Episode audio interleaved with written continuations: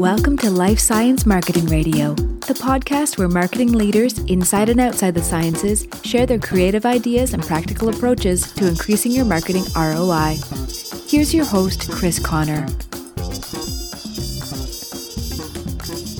Hello. Hey, can you believe it? This is episode number 99. Thanks for helping me get this far along. I hope you'll be here for episode 100 in a couple weeks. Quick reminder, the ACPLS, that's the Association of Commercial Professionals Life Sciences, will be meeting in San Francisco on October 24 through 26th. If you're in sales or marketing in life science, this is the meeting for you. Go to acp-ls.org for details. Now, let's dive into this episode. Jeffrey Whitford is head of Global Corporate Responsibility and Life Science Branding at Merck KGaA, Darmstadt, Germany. Jeffrey, thank you for taking the time to share your story today. Yeah, I'm more than happy to join you, Chris. Glad that we can have this conversation. So we met at the CEN, Chemical and Engineering News Science Marketing event in Boston last month.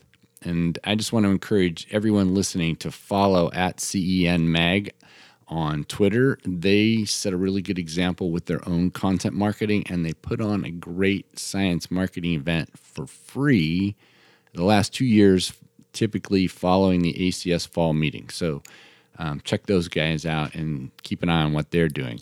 But today, we're going to talk about, I saw Jeffrey speak at this event, we're going to talk about marketing, the idea of corporate responsibility and sustainability, which might seem to some people to be squishy, or how, what's the ROI on that really is, I think, what we're getting down to. But first, Let's clarify what Merck KGaA Darmstadt, Germany is, as opposed to all the rest of the Mercks, and how you got there. Share that story, because I think it's not only interesting, but also inspiring.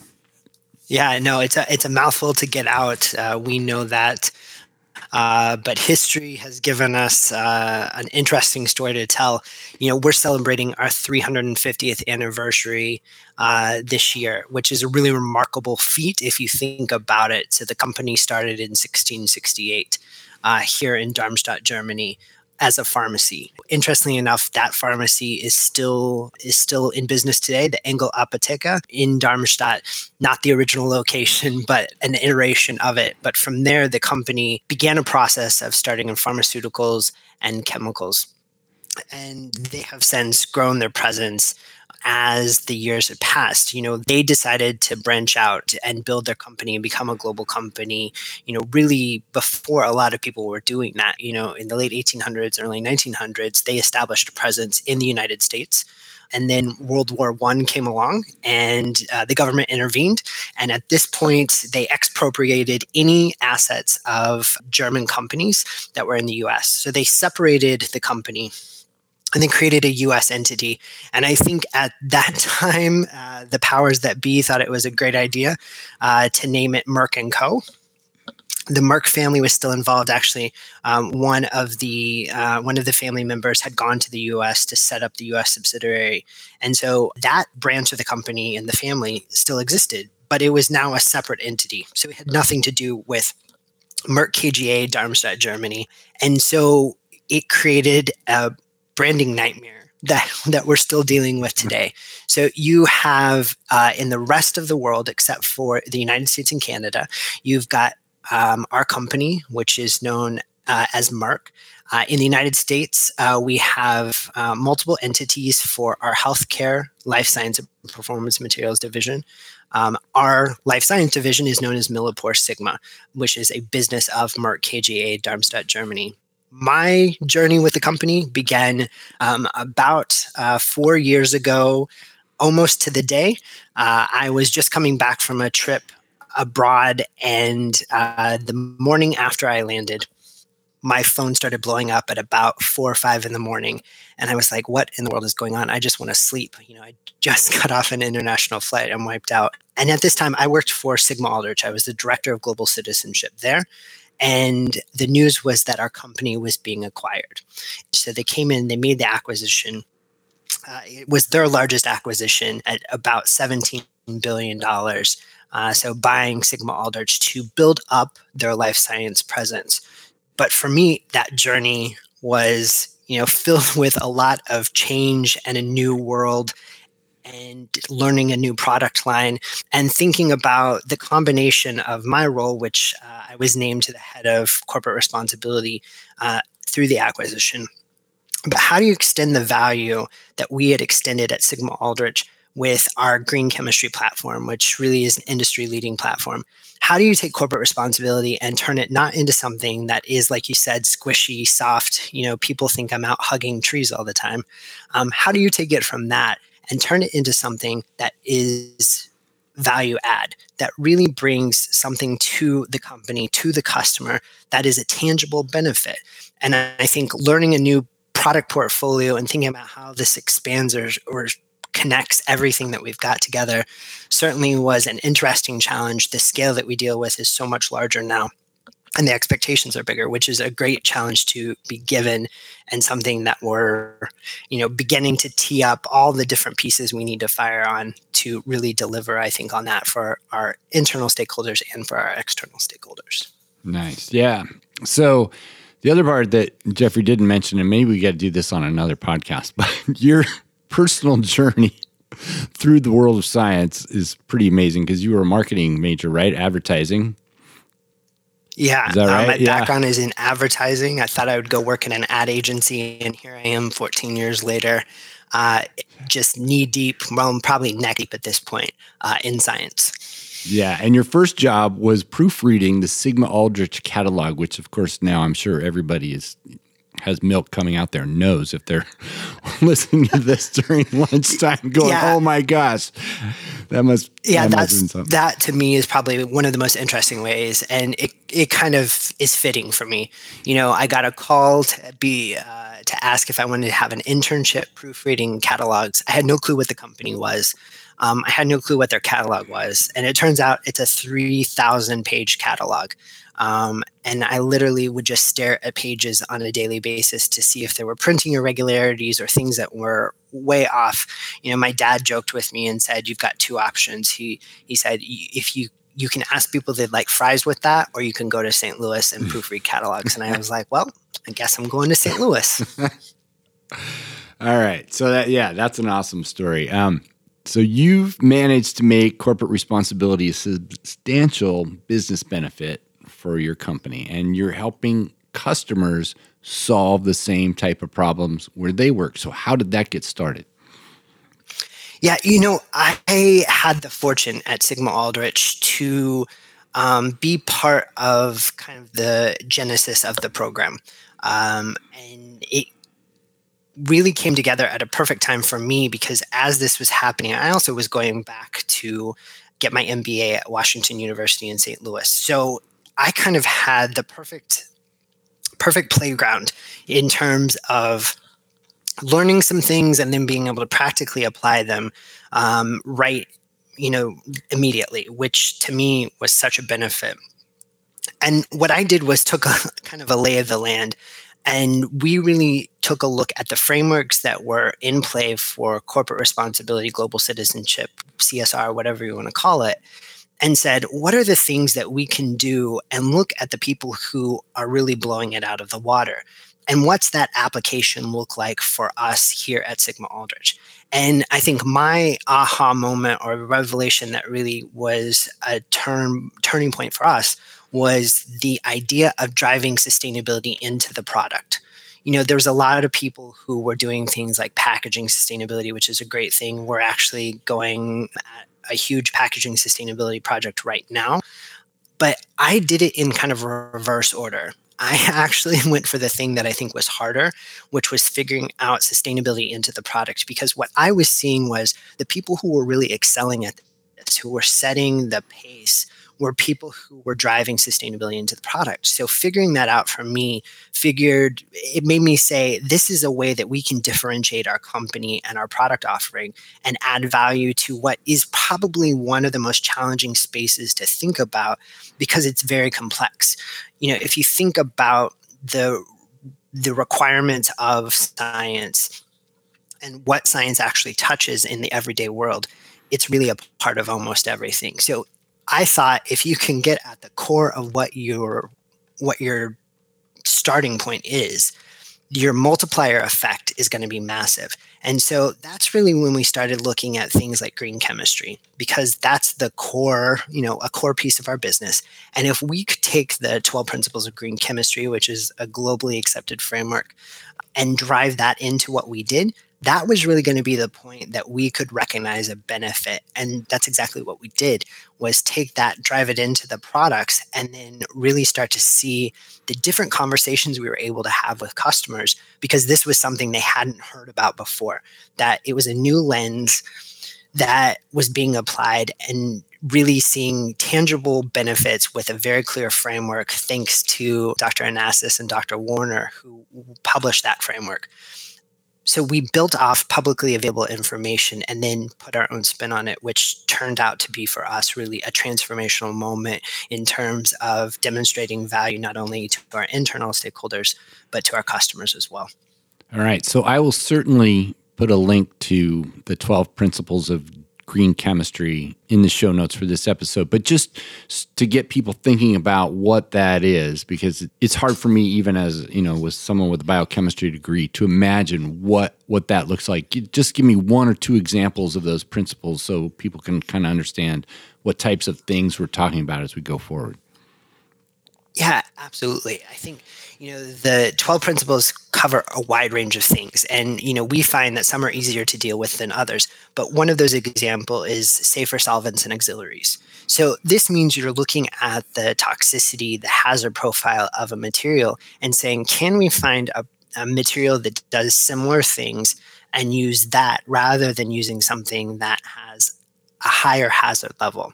So thinking about solvent switches, for example, is something that seems kind of basic, but interestingly enough, what we see within science is that if it's worked for a decade or a century, you just keep doing what you do because you know it's going to work. And scientists, it's an interesting, I think, characteristic trait. As curious as they are, there are some things that they just don't want to mess with because if it works, they don't want to mess with it. Yeah. But they are about exploration. So it's a weird dichotomy that actually exists there. So it's a challenge to get people to do that. Another one is pollution prevention. We have a tough time with pollution prevention because the monitoring equipment that's needed is very sophisticated and not necessarily inexpensive. And so to be able to do pollution prevention monitoring as a component of the 12 principles of green chemistry, that's a nut that we're still working on cracking. But it just starts to show you the variety of things that you're looking at. You're looking at energy use as a component of this. So it is pretty wide-ranging, but it gives you a lot of points that are clearly defined, which that's the helpful piece, right? It is a clear framework to work through, but it gives you those pieces to take a look at and say, can I make a checklist out of this? And how does this affect or work with the work that I'm doing? Okay, so let's go back to the inspiration, and then we'll talk about how you made this all happen. I understand you were inspired by something at Nike, right? Absolutely, yeah. So the part of me getting into this space was, I think, me being a sponge. I really look and listen and try to read what's going on. What are people doing? What's working for them? What are the different things that are happening? And I happened to read an article about how Nike used a system that they had created around their materials that they use for their product creation. And they gave this to their designers as a challenge. Nike is an environment that is, competition-based. They're all about sports and just doing it. And I think it was really interesting to read the work that they did with their own teams and their design teams to say, we're going to challenge you to think about the design of your product to do it more sustainably.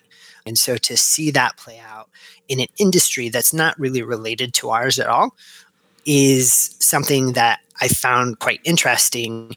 And so I took what that concept at a high level and said, if they are able to do something like this to where they can grade their materials and really give quantitative aspects to them, why can't we do that for ours? And that led us down the path of creating the system that we call Dozen, a play on 12 for the 12 principles of green chemistry. And so we took those 12 principles and we created algorithms for each one of the principles based on our, we'll call them recipes for manufacturing for our products, and then GHS, or the Global Harmonized System, for products, MSDS information basically, and plugged that in together to create algorithms for each one of them. We then took that, did some testing on it, and we also worked with a third party to validate our approach to make sure it was scientifically accurate and that we were accomplishing what we were setting out to accomplish. And this really became something I think that we didn't necessarily expect, but if you think about it right now in the conversation of green chemistry, there is talk about, let's go do it. But once again, thinking about what a scientist is all about, a scientist is all about data and quantification and analysis. And they weren't able to do that with green chemistry. And so the transformational moment here with Dozen is that now you're enabling scientists with data so that they can make informed choices based on something that you can actually quantify. And so that was the beginning of a journey. And we've always said that we don't think that the system is finished. We think this is an iterative approach, that we wanted to start something and begin a conversation with folks to talk about how do you sharpen this? How do you make it better? Because we've got to start, but we know that there are more steps that we need to take. And that has led us to Dozen 2.0, which we hope to have out on the market for our customers to actually be able to use at the beginning of 2019, which is a really great accomplishment. But this then puts the system in our customers' hands. So they'll be able to look at a process that they're doing and judge it in multiple ways. So if they were to switch a material out, or if they were to do something that had a fewer number of catalytic steps, then they could see what the effect of that was in the system and say, okay, if I do it this way, it's got an environmental footprint or score of X. And if I do it this way, it's got an environmental score of Y. So once again, it's helping people make more informed choices. And I think that is such an important part of this entire process, is giving people data so they can make better choices. And as a person who really abhors data and numbers and analytics, it's funny coming from me, but I think that's the conversion of somebody who was afraid of data before, who really does actually see the value of it and the power that you can do when you enable people to make decisions with good data. Yeah. You have learned well, Grasshopper. So tell me about the process of developing this algorithm, if we haven't covered that already. Like, what did it take to put it together? It was long. I'm not going to lie. And I joke, and I've written about this before. I have a couple of my team members, specifically two PhD chemists on my team. And I think for probably a couple of years, they were ready to strangle me, because I would be in meetings and we'd be having conversations. We would be talking with partners. And, in my mind, everything could be accomplished in like 18 to 24 months. And I think they just sat back and were like, if we could kill you with looks right now, you would be dead 5 times over. Because in my mind, I was like, let's push it. Let's go faster. And it's a learning process of what it really takes to make significant change happen, whether that be the development of, a novel material, or it's something like a system like this. So this was a process that started with a summer intern and one of our scientists in St. Louis, and it lasted 3 summer interns. So it was a development process that probably took 2.5 years to get to the point where we were ready to test, because it just took so much research, going back, modifying, testing, research, try it out, not get it right, keep going, then, talk to experts about it. And I was woefully underestimating what it would take to do something like this. But fortunately, we had people who did really great note taking and left a really good breadcrumb trail for the intern that followed them.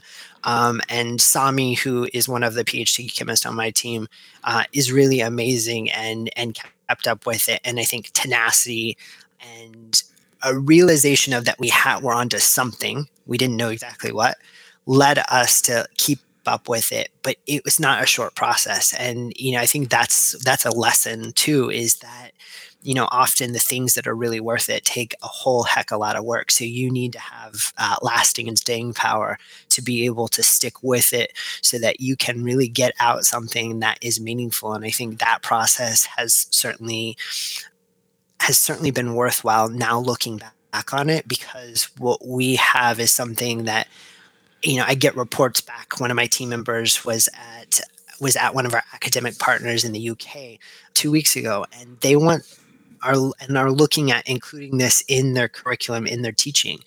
And for me, you know, this is something I would consider like a work child. Like this Dozen system was like a child for us. And we have, you know, it was born, it was a fledgling toddler. It is now like starting to like become a little person, and people want it. And that is a remarkable and really validating thing to hear, because it has been a labor of love to get there. But I think it does showcase the need for really high standards and excellence, but making sure that you've got a product that's going to be worthwhile to people. And that process and those wonderful interns, Patrick, Eli, and Nick, who helped with this, you know, their blood, sweat, and tears, and probably frustration at me, was absolutely worth it. And I think that's one of the great lessons of this process. So that's really cool. One, you've made an impact, so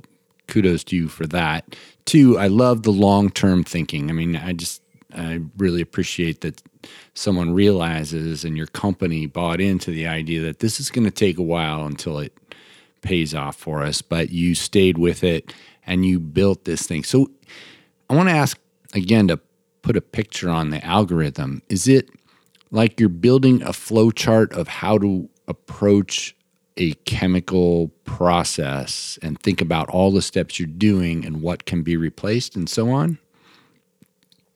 So right now, and how it started, the algorithms were really based on comparison. So the initial kind of request was, we need a way, as we were beginning the process of re-engineering our own products. So this goes back to the driving sustainability to our own products. Right. How do we actually measure and then convert and convey that to our customers? Because one of the things and one of the principles we've said about our greener alternatives product portfolio is that we need to have evidence-based proof, right? It should never be a situation where we say, well, that's greener because Jeffrey said so, because I'll tell you, that's a horrible way to go. I should not be making those calls.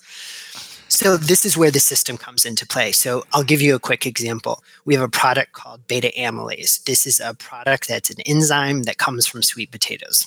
Yep. I love this example because it's actually a funny story in terms of I can tell it and it's not overly technical. We had two scientists in St. Louis who were working on this, and they actually were doing research about craft brewing and winemaking process at home. So they weren't doing this at work. That was just at home. And they came across a reference from a text from 1953 about stripping a polyphenol more effectively. And they were like, wait a minute, I think we can actually bring this into the office and use this. And they actually did that. So they brought that in.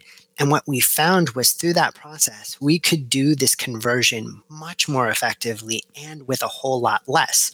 So we were able to go from using 6,000 pounds of sweet potatoes to using 2,000 pounds of sweet potatoes. We completely eliminated the use of organic solvents. So we used a lot of acetone in this process. We completely removed that, and it became an aqueous-based process. And then there was a lot of electricity used to heat up and create pressure to convert. And so we were able to eliminate that as well. So you've got these great things, but how do you actually communicate that to a customer? And this is where the kind of need for something like Dozen came in. And so what we did was we were able to take recipe A, put it into the system, and score it against the algorithm. Out comes the score. Then we put in recipe B and did the exact same thing. So it was a basic comparison. So the initial system was quite simple, but that's also part of the learning here is it is one thing to dream big and go for it. It is another thing to make a realization of what's possible because where you're at and the information and experience you have, and build to that with the idea of iteration and iteratively improving something. And that's one of the, I think, key things that we did was we said, we're going to scale this to a point where we know we can get at something that's useful. And then we will build off of it to turn it into these next iterations of things.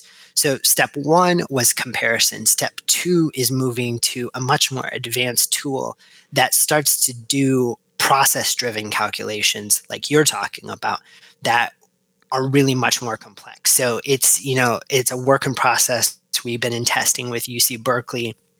That's gone really well. They gave us some really great feedback. We're implementing that right now. But it's a much more complex system now that is going to take process calculation to a different place for us. So now we kind of have an idea of what you've done. Now the hard part. How did you sell this idea internally? How did you get people to say, yeah, that's a good idea? Let's do it. Yeah. For me, this was probably one of my strongest strategic moments without knowing that I was being strategic. I go back to what we said about understanding the frameworks. So we looked at things like the Dow Jones Sustainability Index. We looked at the CDP. We looked at Global 100 at Davos. We looked at Newsweek Green Rankings, CR magazines, top 100 corporate citizens, all of those things we used as a framework. And what I and the team started to do was chip away at getting the data to match up what was needed within those frameworks and how we were judged or compared and what we had internally. You know, the good news was we had a wealth of things. It was disparate and in different places, but we started to bring it all together and combine it to understand how those frameworks worked and how we matched up to those frameworks. And you may be like, what in the world does this have to do with that? And the point here is what happened was we started getting recognized by these indexes. And what was interesting about that is you don't know about Sigma Aldrich unless you were a scientist, to be honest. We started getting named to these things, and you know, our name was with Google. It was with Goldman Sachs. It was with a lot of big name companies, and our executives were like, hold up. We have not had our company in this space, in this type of conversation ever. Something interesting is happening over here. And I think what I like to say about it is that they trusted me enough and they gave me enough rope not to hang myself, but to like try things out and give me, I think, runway to prove what we were doing. And what we found was that it kept reinforcing itself. So, you know, we would make, you know, a big step forward. Something would happen. We would get recognized. Then we would drive into another area, kind of build it out, and the same thing would happen. And this allowed us to build a reputation internally. That reputation internally became something that we leveraged as a component to really say, you know, we want to work with you, other department. We have been, you know, fairly successful in getting recognized. And we're getting a lot of traction here. We'd like to share that opportunity with you and really partner on something and bring you along on that ride or vice versa. And, you know, it worked. And so we built a really strong internal relationship with a lot of different departments that allowed us, and they allowed us to come alongside what they were doing. And I think one of the things that we've always tried to do was not create initiatives to create initiatives, but say, how can we really come alongside and partner with you to then advance or accelerate using a different lens on what you're doing and pull out even more value. And you know, we had people who were generous and kind and, you know, maybe were like, well, you know, he can't mess it up too much, so we'll let him dabble around over here. And that turned and manifested into a green chemistry portfolio. It manifested into, you know, reducing our carbon footprint and energy use. It manifested itself into significant reductions in water use. It just blew out in all these different spaces. And that kind of recognition was the part that gave us credence as a legitimate piece of our organization. And that legitimacy and, I would say, strong advocacy and championing from my boss, our general counsel, it was a tremendous gift looking back on it. And, you know, I think one of the things that I've been very fortunate with on my tenure at Sigma Aldrich and now at Merck KGaA Darmstadt, Germany, is I've had amazing leaders who are great champions and advocates. And that makes a tremendous amount of difference, because I can have a certain number of conversations, but with those types of champions and advocates, they can have a whole lot more. And they help validate what we're doing. And that approach and a track record of delivering, right? None of this is going to be possible if we don't actually deliver what we say we're going to do. And at the end of the day, it's a very powerful combination of having, I would almost even call it a buffet of options. There are so many different verticals that the team is working on right now that are tangible, that are meaningful, that speak to the requests that our customers are giving to us, that our sales team members are asking for, that we're able to say, here is an industry first program for that. Here is a thought leading approach for this. Here are some very basic but simple tools to help address with that. And I think that piece has been the ultimate gift in building this practice that we've got right now, giving us the runway to try it out because we deliver. And it is just it's a repetitive cycle. So we have to make sure we deliver. And I'm so fortunate to work with an amazing group of people. I do have one of the strangest departments in terms of backgrounds. We've got social workers, we've got comms people, we've got engineers, we've got PhD chemists. I mean, we are kind of like the island of misfit toys, but a really amazing island of misfit toys who, our power combined, it's kind of like we are Captain Planet. It's pretty remarkable. You've taken the approach that sharing this process is better than keeping it a secret. So, and I mean sharing it with your customers so that they can take advantage of the same sorts of things. So what has that done for your business? You know, there was a big debate, and we went through the process to understand from a legal standpoint if this was something that we could trademark or would it be a trade secret. You know, I was like having visions of becoming Colonel Sanders and having the recipe in the vault, you know, in the caves. But what we ultimately decided after going through that process was that the likelihood that customers, and especially scientists who are so inquisitive and curious, would want to know what was happening behind it, we would actually stunt ourselves if we decided to keep those algorithms to ourselves. And so we made the decision to make them publicly available and actually publish the paper and publish everything, including the algorithms.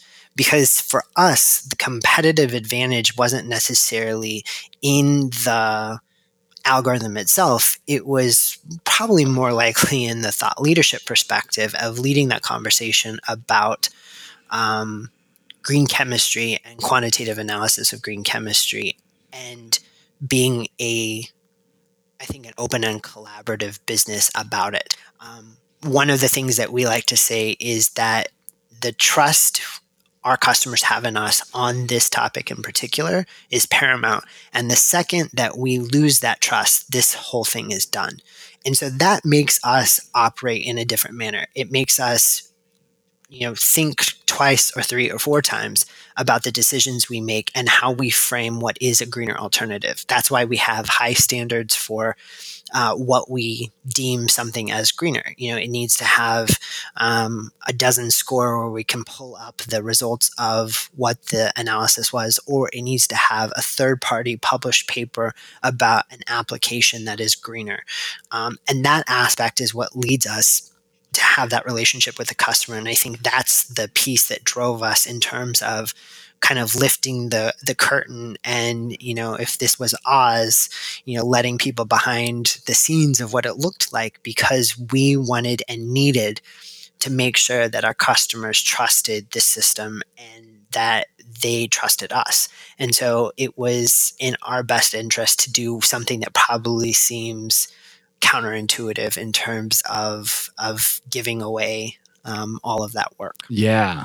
But definitely I see the advantage, and I love that you point out this is a great example of a thought leadership advantage. And you had a choice, like, yeah, should we just make this a secret and just tell everybody we've got it and you should do business with us, or take a hike, or particularly with something in the corporate responsibility realm, like if you really care about the earth, why wouldn't you share it? Like, yeah, you're not really helping the earth, like, if it's just you. Yeah, exactly. I mean, we would have been in a position, you know, it's almost like the pot calling the kettle black there, where we're like, we really care about the environment, but we don't care about it enough to share it with you so that you can actually determine if this is legit or if this is just kind of black magic. Yeah. My yard's green. You're on your own. Right. Exactly. All right. So, and you tell me that you have not yet put much into marketing this whole idea. It's sort of gotten this traction organically. Talk about that a little bit. Yeah. One of the things that we, is the sheer volume of the amount of work that we have. So it's not only just like the Dozen system, it is work that we're doing to bring novel materials to market. We're also doing consultative work with customers who come to us and said, we need solutions. So, you know, we have to play multiple roles. Our team, and once again, if you hear the background of what I said from our team members, we have two people on our team. That's me being one, and another person who have a background in communications. That leaves the other 12 of us, or other 10 of us, that don't have communication as a background. And in fact, some of them think it is like probably the devil and a foreign language combined. So they don't have that as an innate skill, but we are not only program managers, but we're also communicators. And this is partly because of how our organization is set up, and organizationally we are within communications and corporate responsibility, but we are our own communicators for our programs, which creates an instance where we also need to communicate about them. And we have to set up the communication plans and work with the teams to get everything out. And, you know, that's one of the things over the past, you know, few months that I have been personally focusing on, because it's been a gap. And especially as a person who, my background is a communications background, and it's frustrating to me that we haven't done more. But this is the interesting part of it, is watching it almost sell itself. In terms of, you know, we published a paper on it in ACS, Sustainable Chemical and Engineering. That was a really remarkable moment in terms of us getting the word out in a way that for us was not typical. You know, we don't do a lot of white paper scientific publishing. So that was a huge leap forward for us. And that started a chain of events that, you know, I don't think we fully understood. But what we also see is that things like the strength of the sigmalders.com, our website, is really remarkable. It's an industry leader in life science, and it has such dynamic, I think, search engine optimization and such a following in terms of scientists using it for reference, but also for shopping, you know, for a lot of different things. So we're able to drive more awareness through that. But the next phase of this is really about us starting to push it more into a communication space that's campaign oriented and driven. And so that's going to be one of the focuses that we have going into the close of this year and in the beginning of next year, is turning that into a compelling campaign that starts to increase the conversation about this as we start to get more adopters who are using it. You know, the work with Berkeley, the work with the university in the UK. And I think that's what we're looking to do is how do we amp up what we're doing and make it a compelling, information-driven campaign to help people start to see the benefits and then tie that to people who have adopted it and who are advocates for it as well. Jeffrey Whitford, I want to thank you for taking the time to share all of that with us today. I want to let people know, of course, I will put the link to the 12 principles of green chemistry in the show notes. I'm also going to link to some of the articles you've written for Money, Inc. So let everybody know that you write a regular column for Money, Inc. And people should definitely follow you on LinkedIn. I'll put a link to that so they can get an education on extremely practical and important matters for their business. Yeah, no, I appreciate it. And thanks for the opportunity to chat with you. I think there's, we get to do a lot of fun things, and it's something that like I am just so fortunate that this is my job, because my job really isn't a job. Like it is, but it isn't. We get to do amazing things. So I appreciate the opportunity to have the conversation with you today. That was a fun episode. It's nice to see how you can do the right thing and gain a competitive advantage from it. You should definitely pay attention to what Jeffrey's doing on his blog. You should also pay attention to what your audience is doing, and what a lot of them are doing is listening to podcasts. If you haven't thought about using a podcast as a channel for your marketing, maybe you should. I've got some ideas and the experience to help you make that work. Email me, chris@lifesciencemarketingradio.com. Thanks for listening. If you like the podcast, tell a couple of friends. I'll be back in 2 weeks for our 100th episode.